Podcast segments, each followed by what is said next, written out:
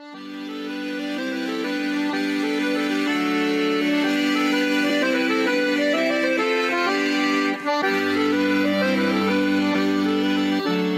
everyone, and welcome to episode 7 of our 50 Reasons to Visit Ireland. My name is Caitlin, and I spent a semester in Ireland. My name is Joe, and I spent 22 years of my life in Ireland, and we both currently work at Crystal Travel and Tours in Boston. We're breaking down many things that make Ireland such a spectacular destination. It's an overused phrase, as we always say, but there really is something for everyone out there, and we intend to prove that. We have various themes we'll focus on, and within those themes, we'll count from 1 all the way through to 50. Our current and very new theme is Ireland's history of emigration, and today, reason 7 is the Great Famine.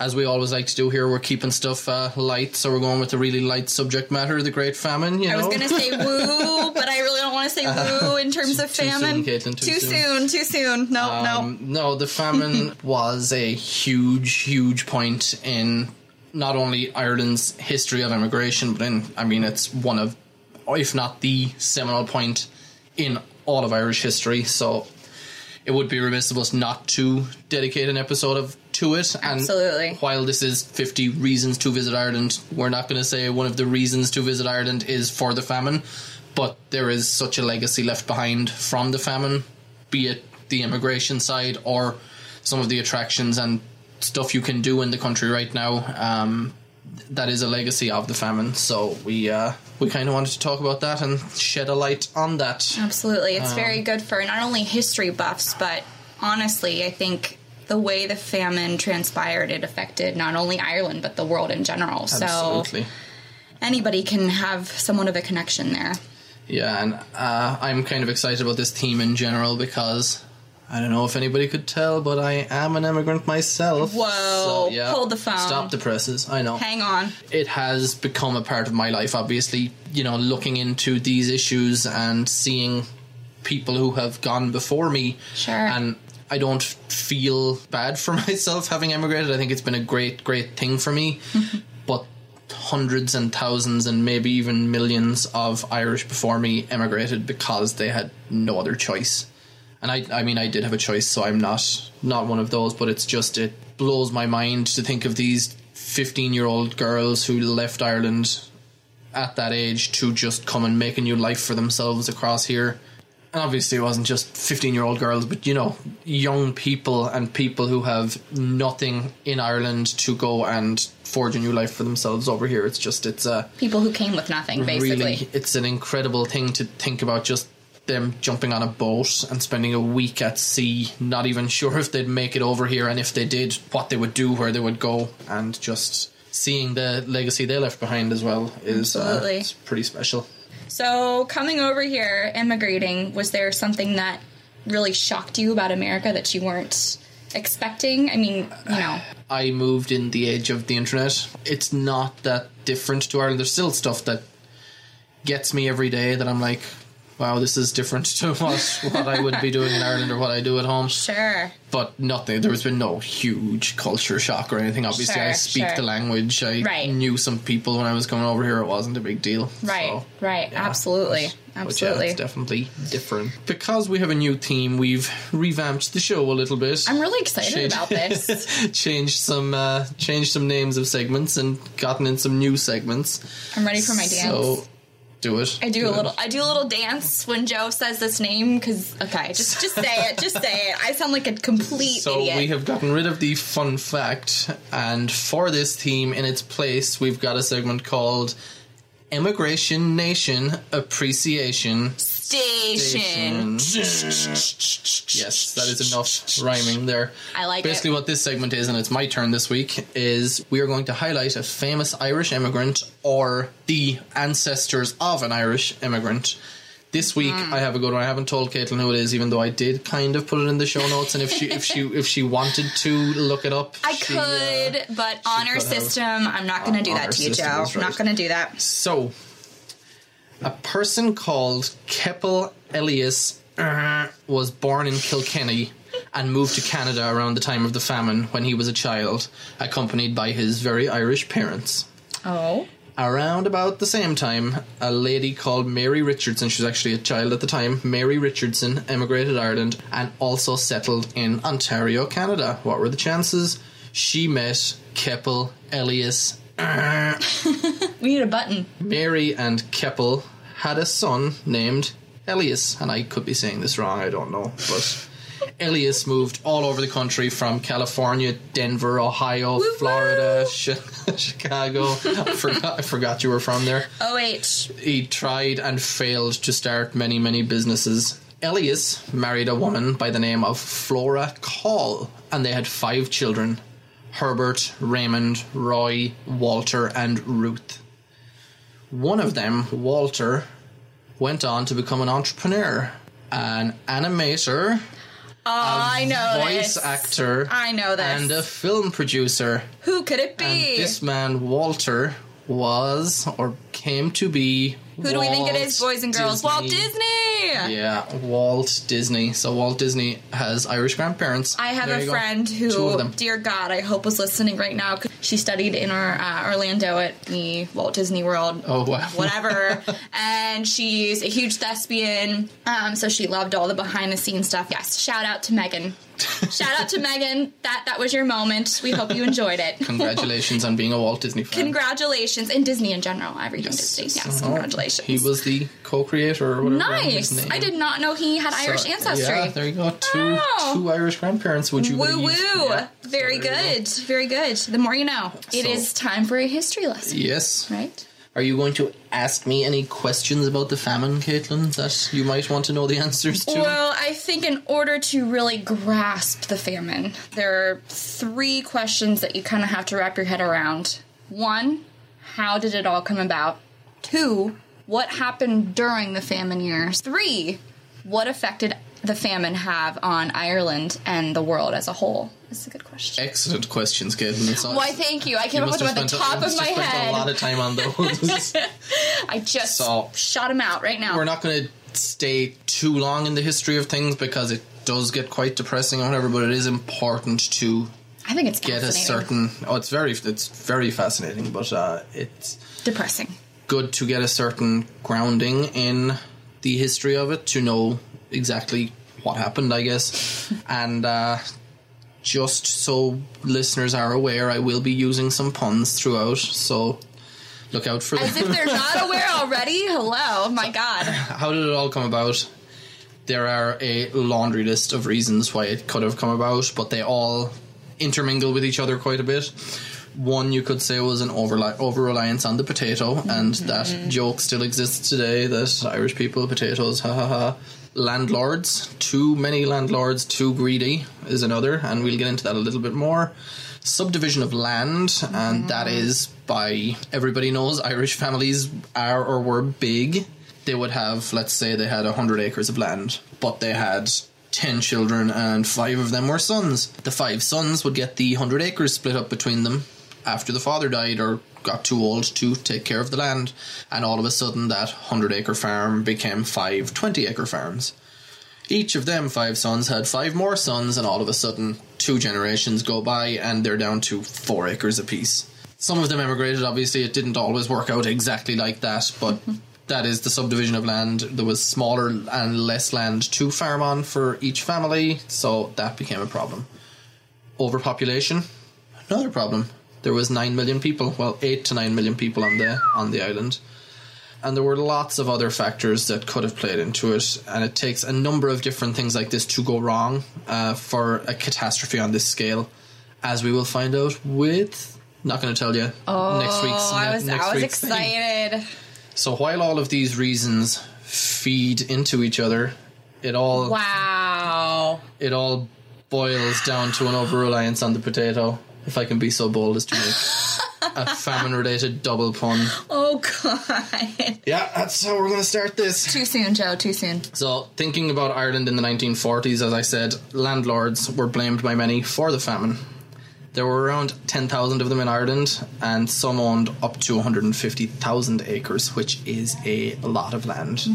Trinity College in Dublin was actually one of the largest um, landowners in Ireland. Which is interesting. I wouldn't. Yeah. No, no, no. Dublin was not the way it was back then, Yeah. not the way it is now back I guess then. not. So some wealthy Catholics would sublet large tracts of land and charge tenants a markup on it, and a lot of the landlords wouldn't even live on their own land; they'd just be, you know, I guess living anywhere else and just collecting their wage and not caring what was what was happening on their land. Right. In the West, as I said, subdivision of land was a huge problem. Um, each generation became poorer and poorer. They had less to survive on. And in, for example, County Mayo in 1841, more than 70% of all holdings were less than five acres, which Jeez. is which is not a lot of land. Wow. The less land they had, the more potato dependent they became because of how the potato grows. It was one of the few crops that would give the highest yield in the sometimes harsh climate in the west of Ireland because of the rain and the wind and the sometimes cold. So yeah. Uh, there was little land for cash crops to be sold for income, so it was the potato was grown to feed them basically. So one question people ask then is was Ireland overpopulated in 1845 when the famine did hit? And it's hard to know, but what we do know is it has never recovered to that level. There was over 8 million people in Ireland uh, prior to the famine and I think about 5 million at the moment. And it was, I think, three and a half when I was growing up, so it's it was Wow. way down. Wow. So yeah, um, Well, it's getting back up there, but It's getting back up definitely there, not. yeah, yeah, it's still- definitely not what it was. Yeah, yeah. Um, wow. the over reliance on the potato is something that people talk about a lot. Was there not any other food on the island? Which is what I and- always grew up hearing. and there is definitely um, not even a line of thinking. There is definite facts there to suggest that there was, and there is still a lot of anger and resentment. Um, a hundred and whatever years later, to what went on during the famine. A family of five or six could survive off one acre of potatoes for a year, uh, crazy, crazy. and one third of the potatoes were actually fed to the livestock. But the potatoes were very watery and tasteless. They were a different type of potato than we would eat today. They were called a lumper, I think. Um, and they were just really heavy and watery, as as I said. So not the nicest, but they, they grew in pretty harsh conditions, which was good, and they, they did have great nutrition. Um, you would think that eating all those potatoes, they would not have great nutrition. That that you know the Irish would not be healthy and that's the funny thing is there have been I want not eyewitness reports but definitely writings that I've seen that uh, suggest that the Irish did look very poor and raggedy but they also looked quite healthy their you know body condition was quite good Yeah. and they did eat um, the estimate is that they had a, about a 4000 calorie diet per day which is Crazy. pretty big because mostly what they had was potatoes and buttermilk uh, but I mean, they obviously worked a lot harder, and everything Yeah. that everybody did was physical Much labor back manual, then. So you would mhm, obviously manual burn it off a lot labor. better. So what happened during the famine years was your next question. Correct, correct. People died and people emigrated. It's as simple as that. That was it was not a good time, and I don't want to uh, get too much into that because it is it's sad and it's shameful. But basically, what happened? The potato crop failed for a number of years due to a disease called blight, and the famine began in 1845. And blight basically just turned the potatoes into a mushy, disgusting mess. And I even I kind of I kind of gag thinking about it because I did uh, pick potatoes when I was younger. Uh, my neighbor had a potato farm, I guess, and for a couple of weeks in at the end of summer we would go and pick potatoes, and you would find the odd rotten potato. And if you find a rotten potato, the smell and the feel of it is just it's really really disgusting. So I can only imagine thousands and probably millions of potatoes across the country. I, I'd say the smell just hung in the air from it. To be oh honest, Oh my It gosh. been- So yeah, people died. They died of starvation and they died of diseases caused by not eating and the- the, conditions that they would be in because of that. About a million people died, and about another million emigrated during and in the immediate aftermath of the famine. And it was definitely, you know, a huge, huge thing in, in such a short space of time to have so many people leave the island was What a way to turn your world upside, da- Yeah, upside down. was- you know, you've lost crazy. everything that you're familiar with. Your family's dying. if you stay any longer, you could be the next one. And then do you do you stay? Do you go? What do you do? And then you go, and then you come to a new world, and then it's a whole other ball game. The challenge isn't over, you know. Yeah, it's pretty pretty insane. Mm-hmm. So where did they emigrate to? Um, America, Canada, Glasgow, Liverpool, anywhere anywhere they could basically. But it was estimated that by the 1860s, one in four workers in America was Irish born, which is insane Yeah. if you if you Yeah. think about that. Really. and that wasn't all to do with the famine again. About uh, 1.5 million emigrated in the 30 years prior to the famine, and a million of them did go to North America. So that million, coupled with most of the million that went through the famine, that's a, a lot of working age people. I think it's interesting that they went to Glasgow and Liverpool. Do you think that's just because those were more industrial areas and, you know, Yeah, as far as I know, but you will see the legacy, especially in Glasgow at the moment, of that. Um, through if you look at the, the soccer clubs over there, Celtic and Rangers, there's still a big oh, a big rivalry between the Catholics and the Protestants there, and that that oh. harks back to famine immigration. Sure, and a lot of Irish people have this affinity with Celtic Football Club, which is in mm-hmm. Glasgow, and it's in Scotland, and Scottish football isn't a big thing, but that is all part of the the famine and its legacy as well. Hmm. So we kind of go back to the question of was there no other food on the island? And you would think I, so. I didn't know whether I should talk about this or not talk about it, but I think it is too important to not mention. I don't like to get political here, but there was some trains of thought as to why the famine happened, and a lot of the a lot of people in Ireland still blame the British government for what happened because there was a couple of lines of thinking from the government. One was that it was God's will, and that's why they left Ireland to its own issues.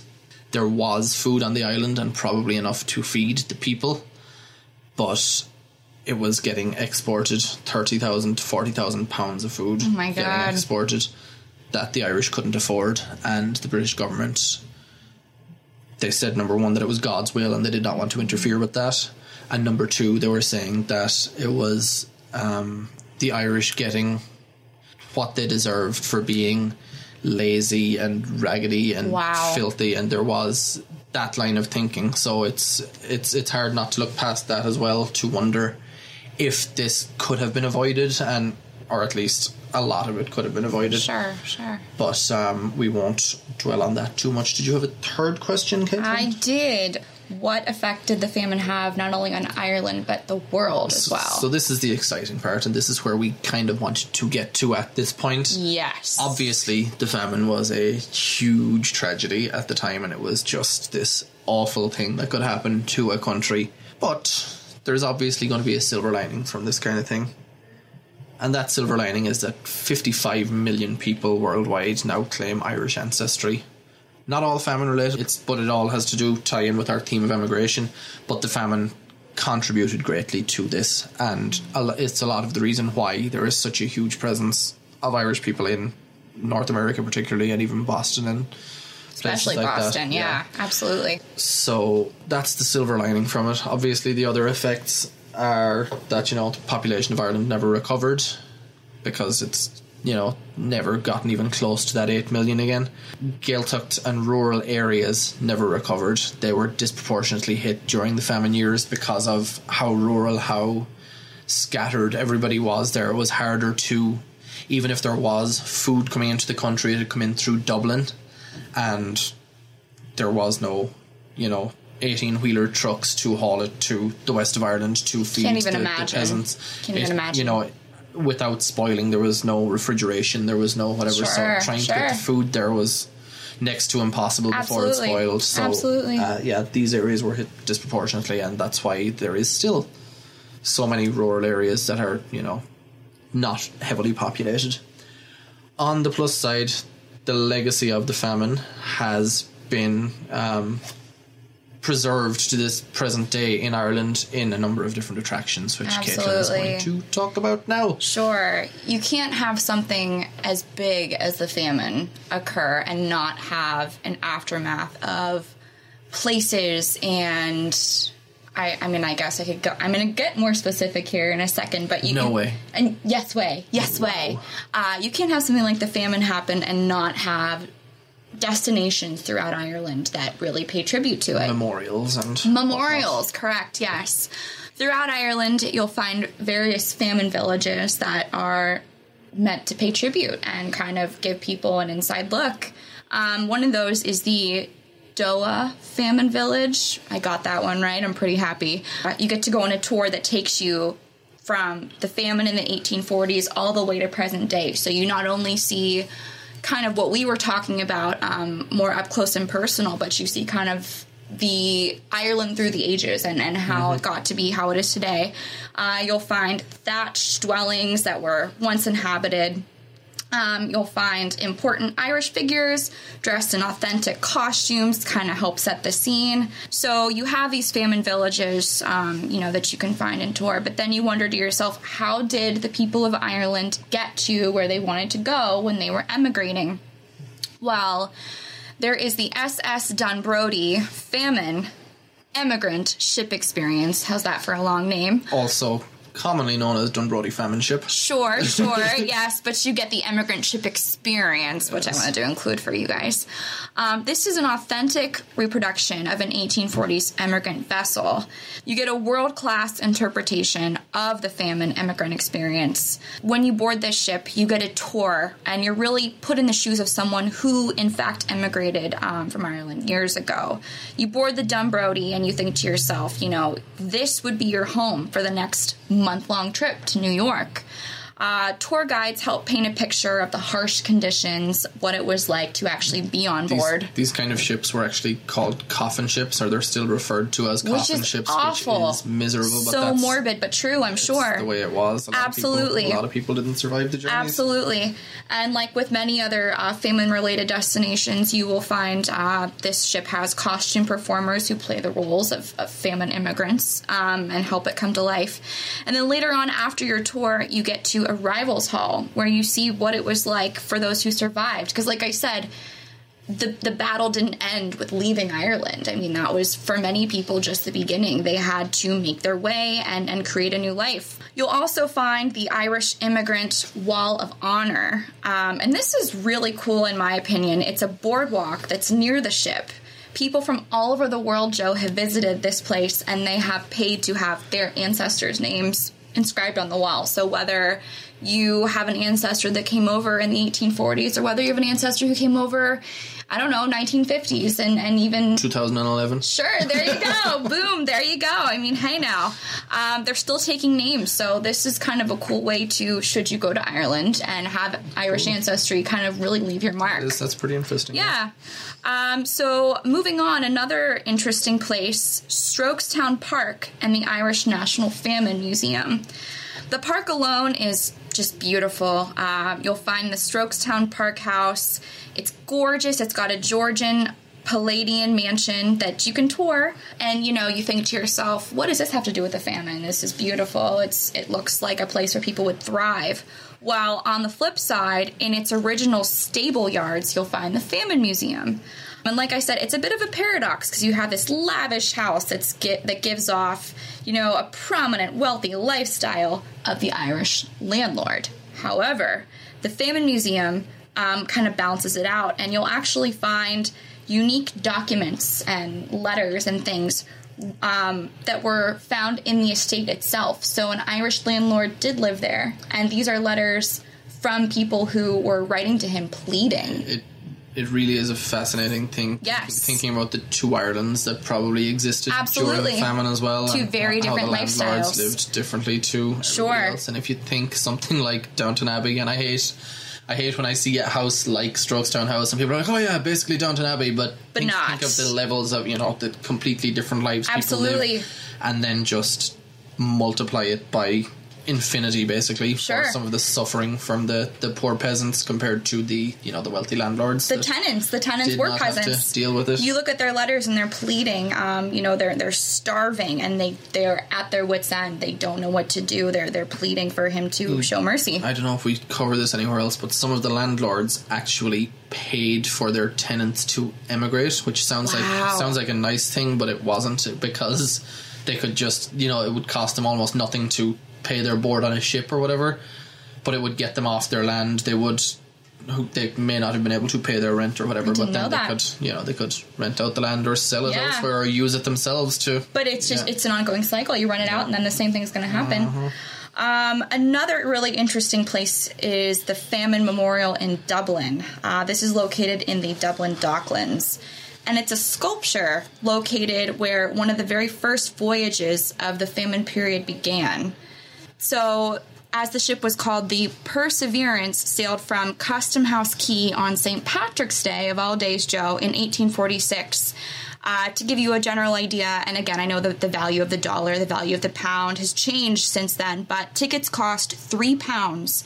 And actually, 210 people um, made the journey and they all survived, which is not a happy ending that you will hear about too often. Looking at that sculpture on the memorial, though, it doesn't look like a very happy ending. It's a haunting, haunting sculpture. It's And awful. really beautiful, but it's it's you know it's art. it's definitely art. Absolutely. definitely- we'll put a picture in the show notes to give you an Absolutely. idea of what that is. sure, sure. Um, speaking of Custom House Quay, Caitlin, is there anything else in that general area that should be visited? There is, and this is a place that I myself, um, when I was in Ireland, was it was not there yet. So I'm hoping to visit it this soon. This is my favorite attraction. I was there in December. I'm hoping to make Loved it it. my favorite attraction that I visited. um, yes, it is called Epic. It's the Irish Emigration Museum. This is in Dublin, and you're looking for a 21st century state of the art experience. This is this is it. You got it right here. Um, Epic tells the story of more than 10 million journeys of people who emigrated from Ireland and the roots of their ancestors. Um, what happened to them? Where did they go? What did they do? Uh, and so on. Uh, you've got 20 interactive galleries that illuminate the Irish community's past, present, and future. So it really takes you from way back when up until now, and in the future, of course. It gives you the chance to discover more about the reasons why so many people left Ireland over the centuries, not just the famine, even though the famine was huge and, and a huge part in the Irish community. You'll explore the relationships between those who left Ireland and those who stayed behind, because a lot of people did stay, and that's something to consider as well. Which is all part of an immigration history, is the people who stayed too. Absolutely. very important. yes, of course. It's a great way, uh, visiting this museum, it's a great way to celebrate how the Irish have really influenced world culture, um, which is why we're talking about the famine today. You can also visit the Irish Family History Center and meet with a genealogy expert, which is something I want to do, uh, for a consultation to trace your roots. It was actually really cool when we were there. We went on a on a work trip, but I was there as a first generation immigrant. would you call Sure. Yeah, absolutely. Um, and I was That had with- to be cool. I was with two co-workers, Anne, whose mother emigrated, and Katie, whose grandmother immigrated. so it was it was pretty cool having all the different points of views and the different um, level of immigrant. I guess. Sure. I mean, we all we all really loved the exhibit. It was it was just we all got something different from it. I think as you know, absolutely. as Irish people and as descendants of Irish people, it was just was really cool. Sure. Well, I mentioned earlier uh, you'll find famine villages kind of scattered throughout Ireland. Um, you'll also find, every now and then, you'll find a ghost village. There's a place called Port in County Donegal, and it's also uh, referred to as a deserted village. This is an abandoned settlement. Um, it's got crumbling cottages. No one's living there. It's it's a ghost village, and Again, um, I think this goes back to Ireland. I won't say being overpopulated, but having a population of over eight million at the time. Sure. People settled in different areas and had settlements grow up around them, Mm-hmm. and then these settlements just whether people died or they emigrated or whatever, they just there was not enough people to maintain them, and they just left and moved elsewhere. I think it's important to note too that because there were so many, they went where they had to. These weren't necessarily places where life could thrive and everyday communities could could prosper. Um, Which is why this one is important. Donegal. There's another one out sure. on Achill Island as well. Sure. and, and of course, you know, obviously the people who lived here, um, because we're talking about this right now, were said to have been around during the famine. Being there, it's haunting, it's eerie, it's it's moving, it's an experience like no other. And I know I use that phrase a lot, but I, but I think this is something that um, really is it's it's moving. You know. So you've got deserted villages, you've got museums that um, you know commemorate the emigration movement itself, and then you've got the statue of Annie Moore found in Cobh. Annie, in case you have not heard of her, um, which I hadn't until something that I'm going to talk. No, no, no. I did know who she was, but I, but I'll tell you how I found out about her. Annie was the first immigrant to pass through Ellis Island. Uh, on January 1st, 1892, uh, her 15th birthday. So imagine, you're 15 years old, you have your whole life Didn't- ahead I of didn't you. actually even realize she was 15 when I mentioned about 15 year old yeah. Oh, I thought I thought you did. No, because I have heard so many stories about Yes, these she women was. who were 15. She was. She yeah. was 15. Yes. Um, she was traveling with her little brother. She left Cobh, and um, she sailed from Cobh to New York. She became a popular symbol for immigration, and especially as we just said, for for those who left Ireland at such a such a young age. Her statue is located not far from the Cobh Heritage Center, where you can learn about her story and that of countless others. And there is actually a bar near Grand Central Station in New York, I think, called Annie Moore's. So, Really? Yeah. So, Oh, there you go, making her mark everywhere. Um, so the way I heard about Annie Moore, Joe, and I know you've heard this song. Uh, there's a song called called "Isle of Hope, Isle of Tears." And it tells her story. Of course, it doesn't go into great detail, uh, but it, but it tells the story of making the journey from from Ireland, from Cobh to New York. Uh, starts out, you know, on the first day of January 1892. So you really can't mess up the date there if, if you hear about her. And she's mentioned as the first person to be admitted onto Ellis Island as an immigrant. The song's been covered by all kinds of solo singers and groups. Celtic Thunder, Be Still My Heart. that Hurricane guy that you infatuated I liked him more when he had shorter hair. Let's just let let's just lay that line I down didn't right know now. who he was until I checked up last week or the week before and I realized he had a mullet or whatever. Oh, Okay. see, no, thank you. I like I like him back in 09, 10. Uh, anyways, yes. so Celtic Thunder, Celtic Woman, the Irish Tenors, um, and more. Those are just a few of, of the ones that stick out for me. Uh, but her descendants in America actually got together, Joe, in just last year, 2016, at the Irish America Hall of Fame, and her descendant. His name is Paul Linehan. He closed their meeting in the evening singing the song. Really cool. You've got more than 100 years later, and you've got her great, great, great, great, great, who knows, you know, um, singing the song commemorating her, her name and her honor. And it's a really moving video. I think we should share the link in our show notes. I think we can do that. Come in, come in full circle. We have a new segment because We I, don't I have wanted enough, because right? I because I wanted to name a segment after myself using a funny. He got the idea from me, technically, from something that I said earlier uh, in the week when I said Pot's thoughts, and then we'll we'll get we'll get yeah, there. no, we'll, we'll get, get there. This is Joe's prose. And prose is spelled P R O S E.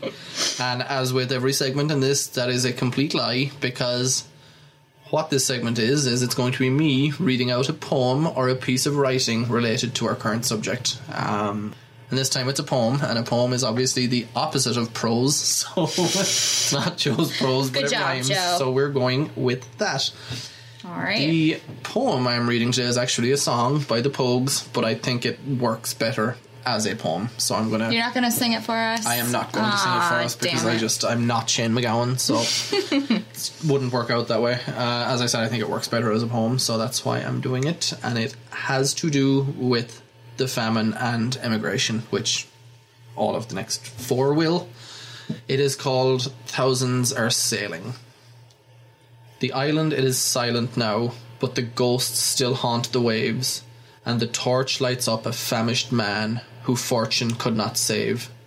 Did you work upon the railroad? Did you rid the streets of crime? Were your dollars from the White House Were they from the five and dime? Did the old songs taunt or cheer you, and did they still make you cry? Do you count the months and years, or did your teardrops quickly dry? Ah, no, says he, 'twas not to be. On a coffin ship I came here, and I never even got so far that they could change my name. Thousands are sailing across the Western Ocean to a land of opportunity that some of them will never see. Fortune prevailing across the Western Ocean, their bellies full and their spirits free, they'll break the chains of poverty and they'll dance. In Manhattan's desert twilight, in the death of the afternoon, we stepped hand in hand on Broadway like the first man on the moon. And the blackbird broke the silence as you whistled it so sweet. And in Brendan Behan's footsteps, I danced up and down the street. Then we said goodnight to Broadway, giving it our best regards, tipped our hats to Mr. Cohan, dear old Times Square's favourite bard. Then we raised a glass to JFK and a dozen more besides. When I got back to my empty room, I suppose I must have cried. Thousands are sailing again across the ocean, where the hand of opportunity draws tickets in a lottery. Postcards were mailing of sky blue skies and oceans, from rooms the daylight never sees, where lights don't glow on Christmas trees, and we dance to the music, and we dance. There it is. Beautiful. Yeah, I thought it was Beautiful. It was nice. Very fitting. Absolutely. Yeah. Wow. So, moving on from Wow. that. Yeah, if, if you don't, when you're done wiping the tears with the Kleenex, right? A little heavy there, Joe. Little bit, but I liked it. Um, I'm yeah. a fan. So let's move on to slang or shite. Oh my god. we did not set. Yeah, maybe we did set this perfectly. So yeah. A little bit of humor to it. Um, yeah, so with slang or shite from now on, we're just going to do half of it or go back to its original form, I guess. Caitlin is going to do it this week, and I'm going to do it next week, and so on, and so forth. So, so here it is, slang. or shite. Here we go, Joe. All right. Come on, hit me. Your first one. I'm really gonna get all of these though. I'm ki- Probably. I'm kind of bummed. I'm already bummed. You're not very good at this. I'm trying. what is a horse? It's an animal. Oh, maybe maybe you won't get this. Or As in how you how no, you I don't know why I say get this because it could be that it's shite and there's nothing to get. It's just that it's wrong. What is a horse? Sometimes guys call each other horses and how you horse. How are you getting on? Um, So this must be shite. I don't know. I don't know. You tell me. Friend. Okay.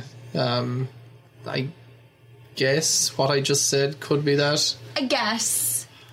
But I don't like it. Okay, I've- Do you have horse in a sentence for me? I don't. No. Okay. No. Well, uh, I think we'll call that a tie then. Okay. Jammy. Jammy, You're you're such a jammy there. jammy, um, lucky, or All right. All right. unfairly lucky. Okay. Um, I'm trying to think of the actual word, but No, yeah. you're fine. You got it. Jammy. Damn it. Okay. Why, what, did you, what Oh. did you have known? Lucky person. Oh yeah, okay. All right. Last one. Cotton. Co- codden, as in codding. C O D D I N. No J. I'm only cotton, I'm only joking. she's she's just put a pout on her face and crossed her arms like a child because she's really bad at her segment. All right, fine. I guess I guess they're all slang. I thought some of them were shite though. Yeah. I got really excited there when I wrote those Hor- down. horse is probably poorly explained, but yeah, that's uh I thought for sure horse was not going to be a thing. how your horse, I guess, can technically How are count you, as horse? Okay. All right. All right. Yeah, that's uh that's that. um That. Okay, we have Caitlin and Conch today, and to save the trees, I've done, I, I've done it on a Google um, Again, he puts slide me to shame. today. Wow. Once again. So there you have it, Caitlin and Conch. yes. episode, Episode, seven. seven. First page. There's what you have to read. Please read it very quickly. That's really long though. it is. It's pretty long. Why is it so long? It's I, I have I'm not trying to catch you out anymore. No, you are. I am at this point I am trying to teach you lines that do have something to do with what we're talking about and may you won't use this one in the future, but it's it's not to catch you out, it is to um, teach you. Okay. And it does have to do with what we spoke about today. So Okay. That'll give you a good chance when you're guessing. Céimh don a This is going to be good. Dog Okay. Aaron Don Merrick. I don't know. There's an accent on the A, so I don't know how that's. I know it's it's probably America, but Merrick, Merrikia, Come on. Leylin on Gorta Moore. Not terrible. Not, Really? not terrible. Okay, okay. K-Vade, Deanie, Odd Dog. Oh my gosh, I got that one right. Yeah, I was I was hoping you were going to say defag or something like that, but no. I thought about it. was- Don Marika Lay Lin on Goethe War. Okay. All right. What, what do you think that means? Um, can we go back to the original? Thank you. There you go. Um, all right. I know it's something something Ireland to America. And those two words are capitalized, so that must mean something to do with what we're talking about. I'm helping you out here as best I can. I know. I appreciate it. I don't think it means famine. Uh, I wonder if it's. It couldn't be. The, I don't think it's the name of a ship. Uh, Cliffs of Moher. Probably not. I'm thinking I, more. I basically just told you what it means, and you were like, I don't think it could be that. It's the famine that doesn't. It resembles the famine in no way at all. So that's why. Okay. All right. Fine. Okay. Um, when did you leave Ireland for America? Okay. In the f- no no No, no, continue. continue. in uh, what year did you leave Ireland for America during the famine? You're actually quite close, but if you weren't such a terrible student, you would have this because we had Cave Aid before when we were talking about how many sheep were on Dingle Peninsula. Oh, I just got lost in the whole So- sheep part of that, though. How many people left Ireland for America during the Great Famine? Okay, all right. Aid, Noted. Cave Aid, Dini, a dog Aaron, Dun Mericá, Lelin, on Gerta War. Gerta War is the Great Hunger or Oh, Great Famine. That's- oh, that's how okay. it's- yeah, that's how it translates. Okay, okay, In Irish. okay. And that has been Caitlin Nick Wow, well, there you go. I think I'm getting better. A little bit. I'm, I'm also trying to help you here. So. Well, I think it's time to move on from Caitlin and Conch to our renamed, Other- freshly renamed segment Yes, because we had yes. some genius punmanship and rhymes. In and order to get this, though, my last name's Potts. Caitlin Potts is who you're Yes, listening to right now. please don't send me spam. so we were talking the other day about last names, and I was going on about how my last name's Potts and how it rhymes with things and blah blah blah. And then Joe, with his creative little mind over there, thought of renaming this segment Pots and Plans. And that is our. Which sounds like pots and pans, but it also Yes. sounds like potted plants. So, So either way, you have something. but this is our tour. This is our tour. Yes, our tour for the week. Uh, tour for the reason. God, not tour for the week. Pot- dear, pots dear and God. plans because Pots and pot- plans. Pots plans it for you. Yes, yes. So our tour for this reason is the East Coast excursion. It has you flying into Dublin and out of Shannon. You spend two nights in Belfast, which is my very favorite place Oh, yeah. uh, ever on the Emerald Isle. Uh, you get to check out Titanic Belfast. Not hinting at anything. Not hinting at anything at all. Uh, and you also visit St. Patrick's Center, uh, which of course is very big with Irish ancestry and heritage. Then you spend a night in Dro. You've had this one before. I know it's, it stumps me every time. Drogheda. Drogheda. Drogheda. So the G is silent. Uh, then you get two nights in Wicklow, where you can see cool places like Newgrange. And you can also uh, take a trip from Wicklow to Dublin, where you'll see again the famine, the famine memorial and Epic, the Irish Immigration Museum. Epic Ireland. Uh, Epic Ireland. Then you get a night in Wexford with the chance to see Dunbrody Famine Ship. And your last two nights you're in Cork, where uh, you can venture over to Cobh, check out Annie Moore's statue and the Cobh Heritage Center, and then do some Cork City exploring.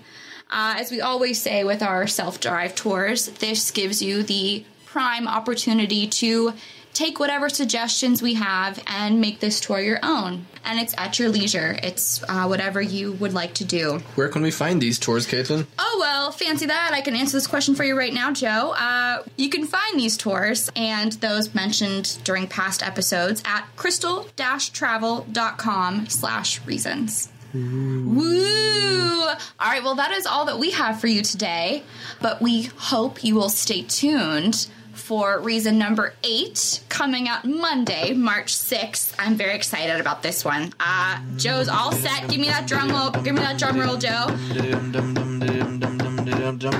Reason number eight is the Titanic. We kept that one quiet. We only said it almost twice during the episode, but anyway.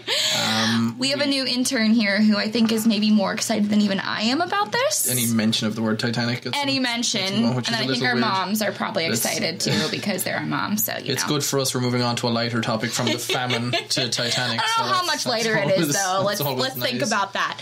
Uh, yes, we thank you so much for listening. We want to remind you to visit 50reasonspodcast.com for upcoming episodes as well as our show notes, and find us on Facebook at 50 Reasons Podcast as well as Twitter at 50 Reasons Pod. And please subscribe on iTunes. I, I was about to do the begging part. I was Oh. going to say, and, and always I will beg. Please, please, please. You go, you Subscribe on iTunes, rate and review us on iTunes so more and more people can listen to us. yes. Until next time, everybody. Slán.